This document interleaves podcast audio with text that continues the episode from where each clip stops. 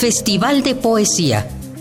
Las Lenguas de América, Carlos Montemayor, 2018.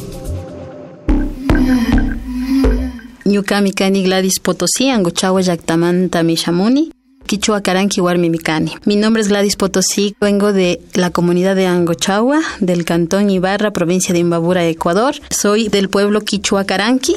Escribo en mi lengua originaria quichua porque ese es el sentir, ¿no? Es el poder sacar de lo profundo del ser eh, el, verdadero sentir como runas o como warmi, como mujer eh, andina que soy, el poder expresar con mucha autenticidad el sentir de cada cosa que vivimos, de cada circunstancia.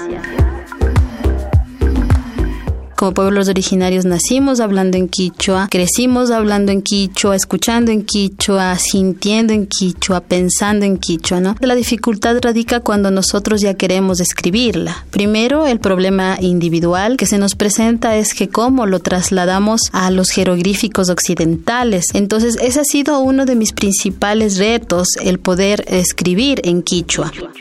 Inti papacha. Inti pachapi mi bandolinda hapin. Ushutut ushutata warmikuna mayahun. Champuska timburihun mangakunapi. Washa pachapi kushni ukupi taykunata itakunata tiahun. Punjakunaka takikushpa.